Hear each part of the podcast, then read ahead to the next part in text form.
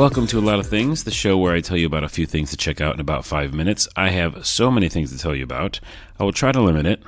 And we'll start with a documentary I just watched this weekend called Shot. It's about Mick Rock, a photographer. It's done beautifully. It's a fascinating look into his life and his pictures and his movies uh, of basically a ton of rock stars. And it is really cool. Highly recommend it. It's on Netflix right now. Also, the Veils. Um, the Veils showed up in Twin Peaks last night. Twin Peaks: The Return. Highly recommend it. We could talk for days. I'm going to make a separate episode just about Twin Peaks: The Return, Part 15, because it was amazing.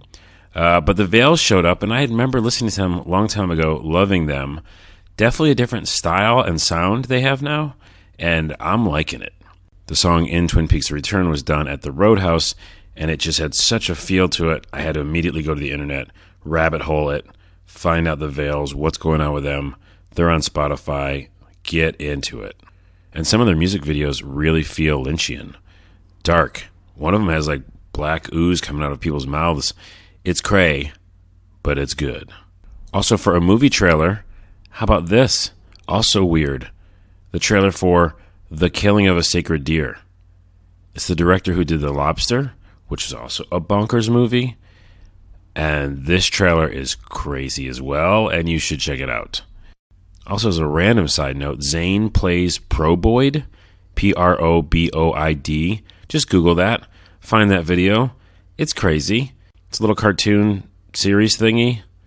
What what is it? I don't know what it is, but it makes me look at it, and I can't stop looking at it or listening to it. It's good. Lastly, something a bit serious and I think also very important the Putin interviews.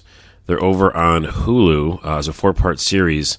Highly recommend it. Oliver Stone talking with Vladimir Putin, um, kind of his words about a ton of stuff, including things about Russia and what is going on in their country, what did go on in the country. Just information that I think is all very good for all of us to have.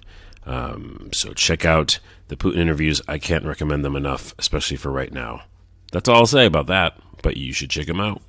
I'll be back tomorrow with more fun and interesting things for you to check out. Right now, I've got to go watch an eclipse because that's happening. What? Crazy.